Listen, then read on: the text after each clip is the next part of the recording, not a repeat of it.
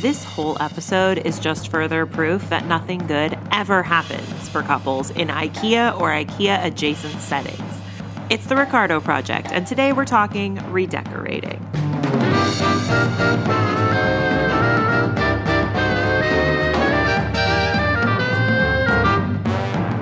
Hello, my beautiful Tropicanas. Welcome back to The Ricardo Project, the podcast where we watch through I Love Lucy episode by episode and talk about its historical, emotional, and comedic impact. My name is Dana, and I'm so excited that you've joined me today for Season 2, Episode 8 of I Love Lucy, which is called Redecorating, which premiered 70 years ago this Thanksgiving, November 24th, 1952. Sorry for the delay. It was my baby's first Thanksgiving, and it was very distracting, and he is in daycare now, so we should be getting back onto a regular schedule. In fact, I have promised myself that now that I have some childcare and I'm missing him so much, that I owe it to him and I owe it to all of you to really stick to my schedule, and if I'm going to put him in childcare, I need to make it count, so this should hopefully be the very last delay. I'm going to spend the next couple of weeks really trying to bank these episodes so that we don't have this issue in the future. And I'm super grateful to everyone who took the time to be patient with me. I also have a couple of projects that I'm working on that might be of interest to you all. I'll let you know when those come. But anyway, without further ado, let's hop into redecorating. Here's what happens. So Fred comes to the Ricardo apartment looking for Ethel, as is his wont. And before we go any further into the episode, if anyone knows where to find Ricky's shirt in this episode, I beg of you, please tell me. He looks great. I know I always go on and on about Lucy's outfits, but Ricky looks amazing in this episode. And Ethel looks really good too later. The costumes are popping this season. That's all I'm saying. So Ricky says that Ethel and Lucy went to the home show, which is apparently like a furniture showcase with model rooms. It's 1950s IKEA. That's all it is. Maybe with less assembly required. The guys lament that Lucy and Ethel will want new furniture for their apartments, but Ricky says that he has surprise tickets to the new Rodgers and Hammerstein show for the following night, and that should keep everyone chipper. I did a little bit of research, and this isn't about any specific musical. That's why they just keep calling it the Rodgers and Hammerstein show. But it was on the heels of The King and I, and it was on the heels of South Pacific from 1949. So we were in like the Rodgers and Hammerstein heyday, but it wasn't about a specific one. So Fred and Ricky think they're in the clear, and it's at that exact moment that the ladies walk in, and they look disgusted by what they find. Lucy even refuses to sit on the couch because she hates it so much, and Ethel says that her furniture is even worse. She says that it looks crummy, which Fred says is for good reason, which is that it is crummy. And I'm going to be honest, we saw a little bit more of Ethel and Fred's apartment. When was that? Vacation from Marriage. And honestly, Ethel's right. Like, they need to update. It's very old school, very prim and proper, and I think that they could style it up a bit. They were in vaudeville, for God's sake. I mean, they can have some pizzazz. The guys both say absolutely not to any new furniture. They all begin to bicker, but Lucy doesn't care because she and Ethel have entered a drawing to get all the new furniture for free. Lucy is convinced that she's going to win. Ricky says their chances are 1 in a million. And Lucy counters that they each filled out 100 cards, so their chances are actually 1 in 10,000. Ricky moves along, shares the news about the tickets to the musical, but Lucy refuses to go. The home show might call, and if she's not home, they might draw a different winner. She refuses to leave the house until the drawing is over, which I actually get. I mean, that's a huge deal. If I knew that, for 3 days I could receive a call and I had to be home for it, where I could get all new furniture or whatever the equivalent is. Right now, I really want to redo my yard and it's very expensive. If I knew that I could win a drawing to get a whole new yard and I really thought I had a chance of winning, I would stay wherever I needed to stay. So later, Fred is in a jaunty little hat, looking like a Rat Pack member. He's hanging out at the drugstore. As I said, everybody looks great this episode. Ricky comes in and says that he's over it. He's ready to trick Lucy into thinking she won the prize so that she'll leave the house and go to the Rodgers and Hammerstein musical. He asks Fred to make the call because obviously Ricky can't do it because He has an accent that is very distinct. Fred agrees, but he has to order a double chocolate malted to give him strength. Once again, Fred Mertz represents me. Who knew? Back at 623 East 68th Street, Ethel and her incredibly long phone cord join Lucy in waiting for the home show to call. Lucy is having trouble and is getting really frustrated because her phone is on a party line. Another early historical note, a party line was also called a multi-party line, a shared service line, or a party wire. My understanding is that everyone would have their own phone number, but that like a few numbers would be linked onto one line and kind of share that service. So like my 90s kids, you remember how, in the early days of the internet, you would have to like unplug your phone to plug your computer in. And then like if you would call someone, you would get like this like staticky sound because that meant that their internet or their fax machine was using the line. I think it's like that, but instead of in one house, it's like there were multiple phones and multiple households that could use the same line. That's my basic understanding of it.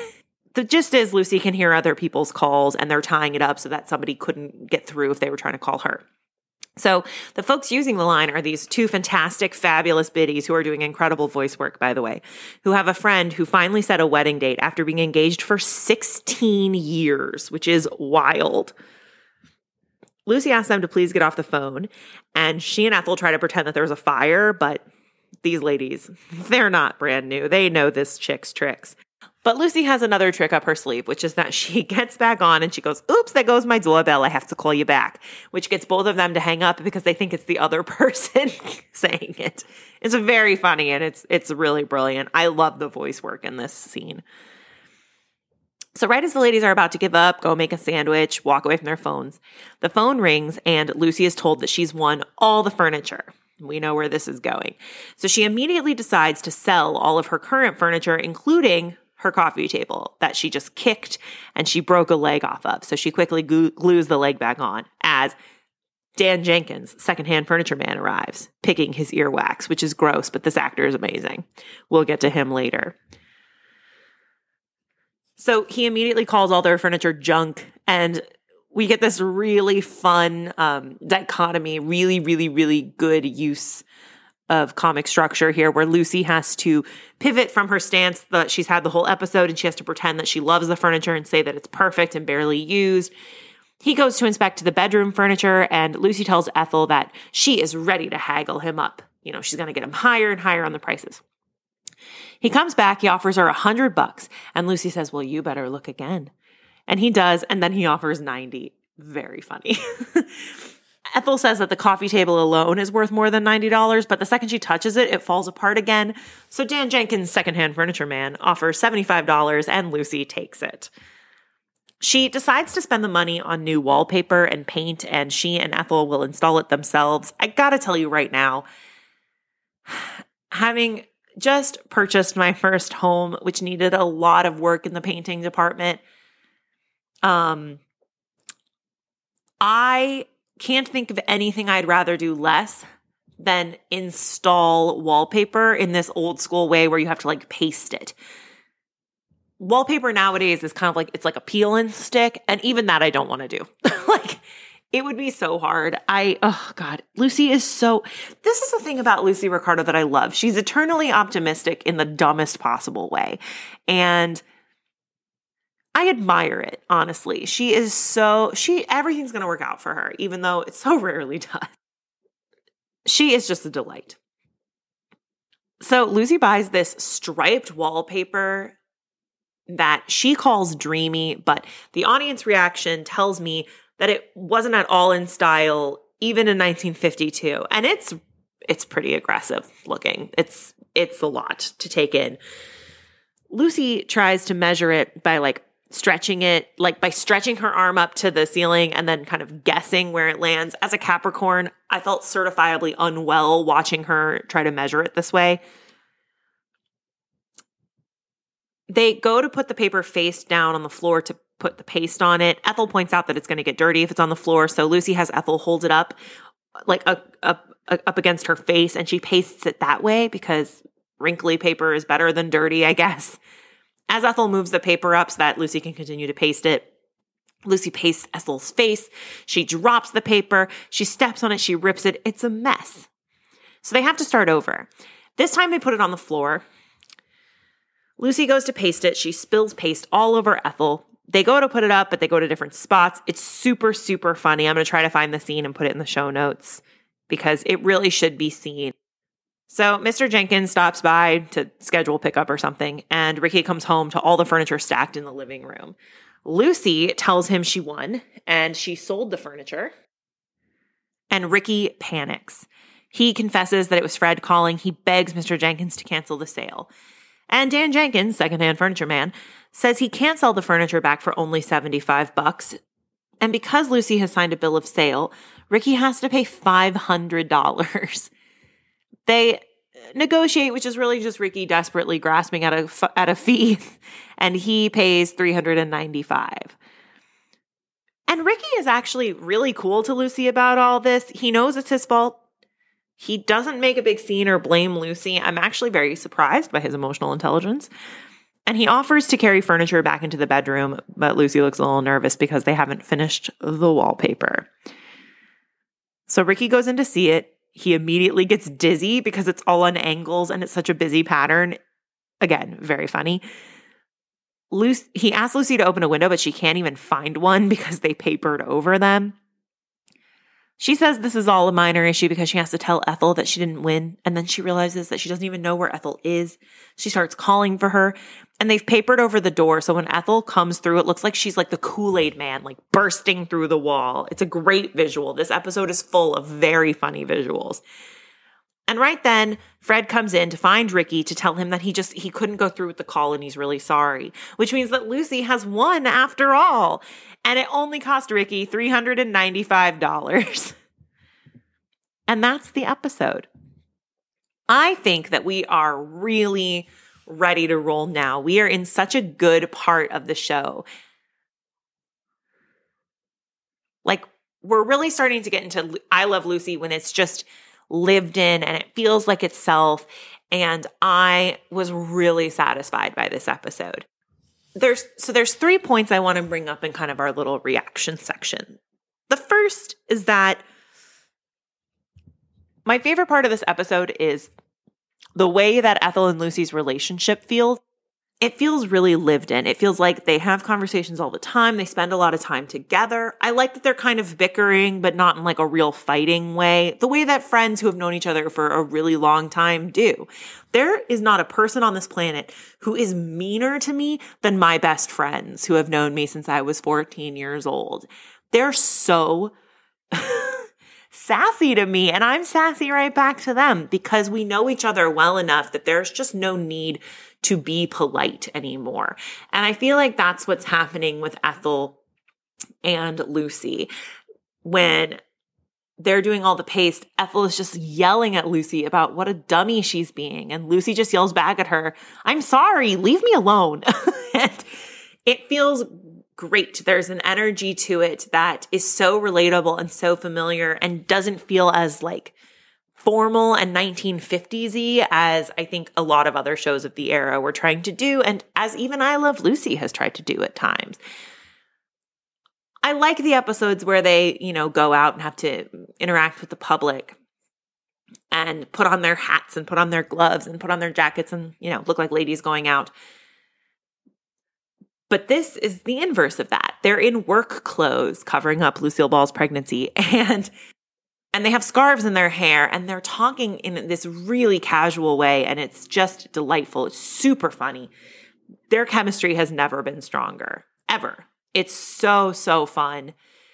And I love seeing the evolution of Ethel Mertz. I think that she's a really well-written secondary lead. She is not given necessarily like the rich historical backstory that Lucille Ball's character has. Like Vivian Vance isn't necessarily being written with this, with her own like wants and dreams and goals outside of what Lucy wants. But I think nonetheless, Ethel is starting to be her own unique person who has opinions and doesn't necessarily just like exist to purely support Lucy. Like she always helps Lucy because they're best friends, which is what best friends do.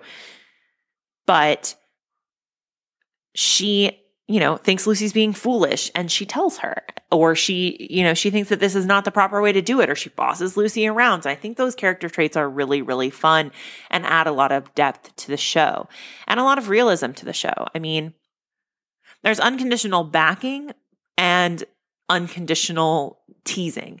I think it's really, really nice to see. The second thing I want to note is that I think that, you know, also in the Ethel Mertz lane, I think we get this really interesting, and it's kind of a throwaway, but we get a really interesting insight into the Mertz relationship, which is that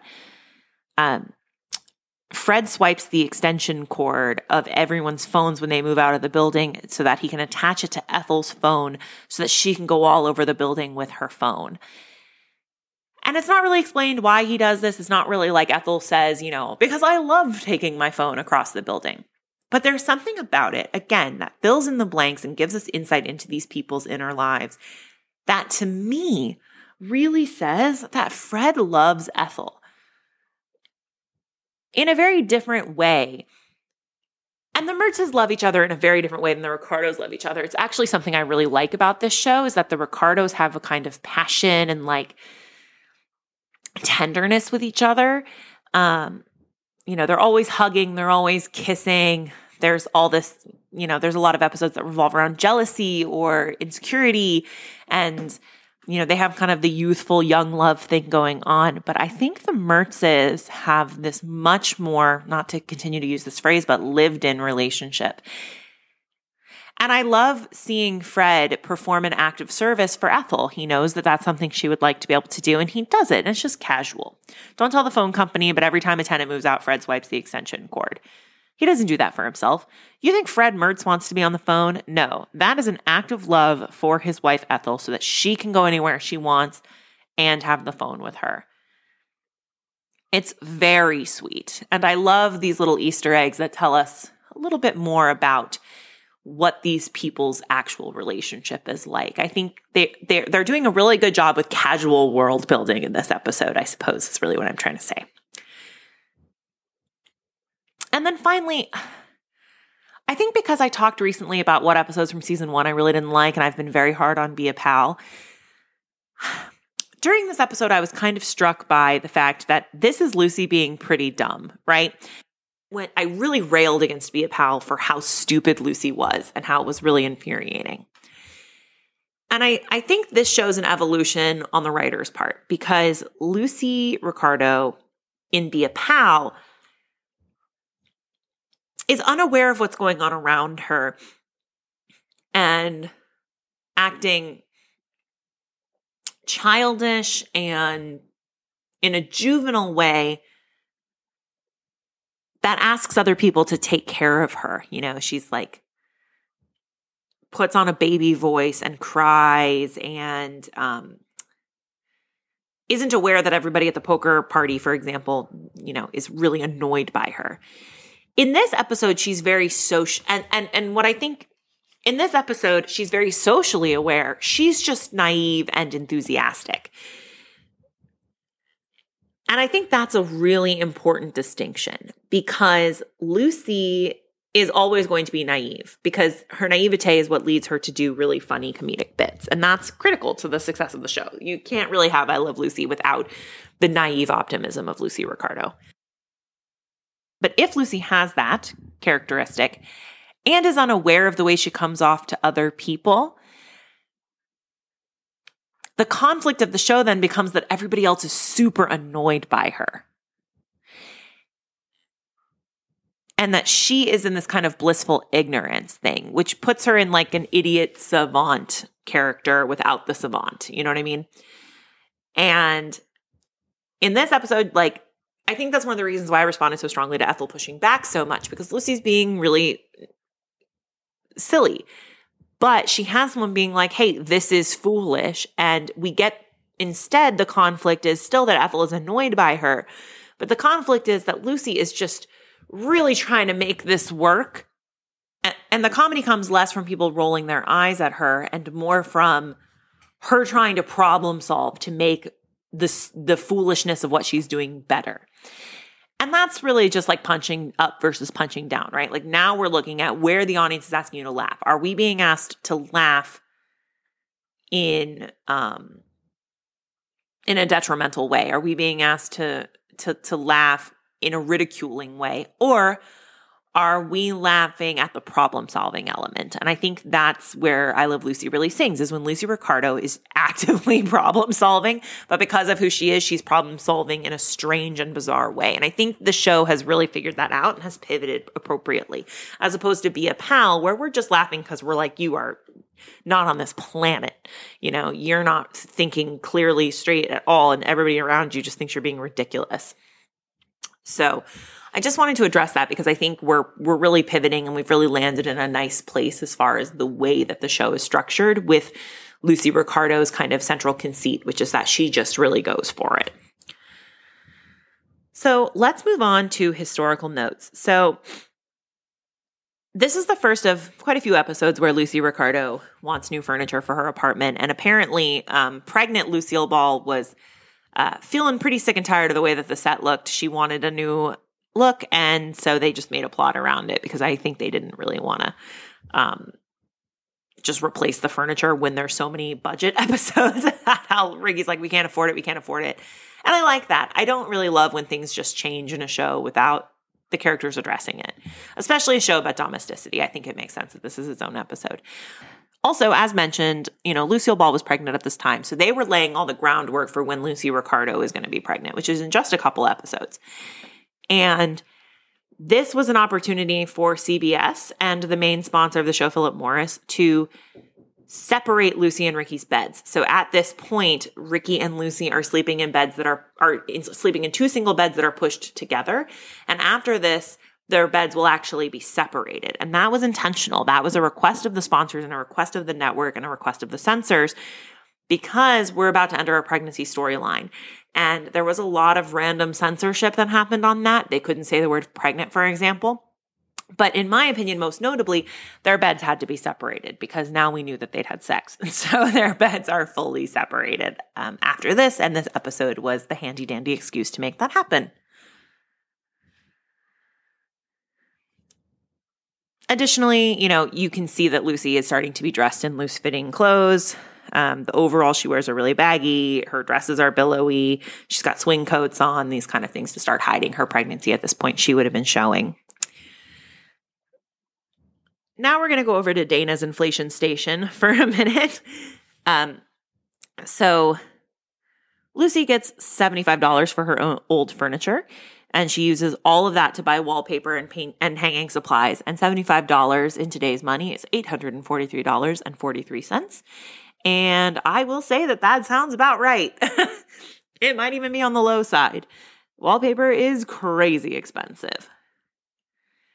Then Ricky buys it back for $395, which is $4,442.07 in today's money. I tell ya, if I sold all of our furniture for $850 and then my husband had to buy it back for $4,500. Ooh, I don't think my husband would be as cool as Ricky was, because I got to tell you, that's a lot of money. That's like several mortgage payments.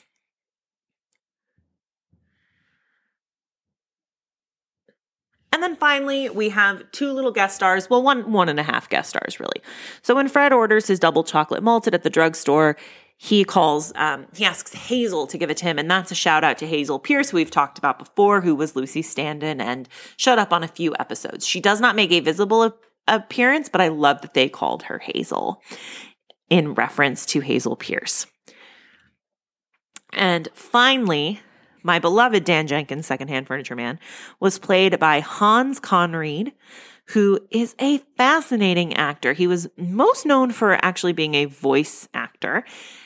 He played the voice of Captain Hook in the Disney Peter Pan, and he also played Snidely Whiplash in the Dudley Do-Right cartoons, which is one of my favorite things. All the Rocky and Bullwinkle stuff I just loved as a kid. I had like the VHS collections of Rocky and Bullwinkle. Before he was on I Love Lucy, he played a psychiatrist that counseled George Burns on the George and Gracie show, and he was on I Love Lucy actually twice. His second appearance is in just a couple episodes during the pregnancy episodes. He's going to play an English professor, and I won't spoil anything else, but it is one of my favorite guest characters of all time. So, next, but still this week, we will be watching Ricky Loses His Voice. Here's the log line for that. Ricky gets sick during rehearsals for a new show. He ends up losing his voice and has to stay in bed, prompting Lucy to secretly stage the show herself. This is one I have not seen. I truly can't remember it. It'll probably all come back just like they all do, but I'm really excited because the pregnancy episodes I've seen quite a bit. So it's kind of fun right before that to have one that I have genuinely no memory of. So I will see you in just a few days. The next episode will either be up on Thursday as promised or on Friday, just while I get reoriented to getting back on schedule. And then I promise you we will be back on track.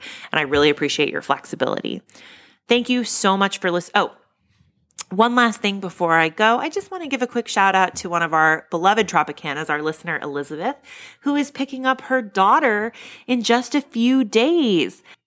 So we're all very excited for you over here, Elizabeth, and I know that we're nowhere near as excited as you are, though, but I just wanted to say hi. She sent a very lovely email. And if you would like to email me, you can reach out to me at, how was that for a transition, at thericardoproject@gmail.com or on Instagram at thericardoproject. I would absolutely love to hear from you. If you enjoyed this episode, please consider rating, reviewing this podcast, telling a friend about it. Any of those things are very helpful and help the show reach more people, which enables the show to continue. It means more to me than you know that you've taken the time to listen to The Ricardo Project. Have a wonderful week, and I will see you in just a few short days for Ricky Loses His Voice.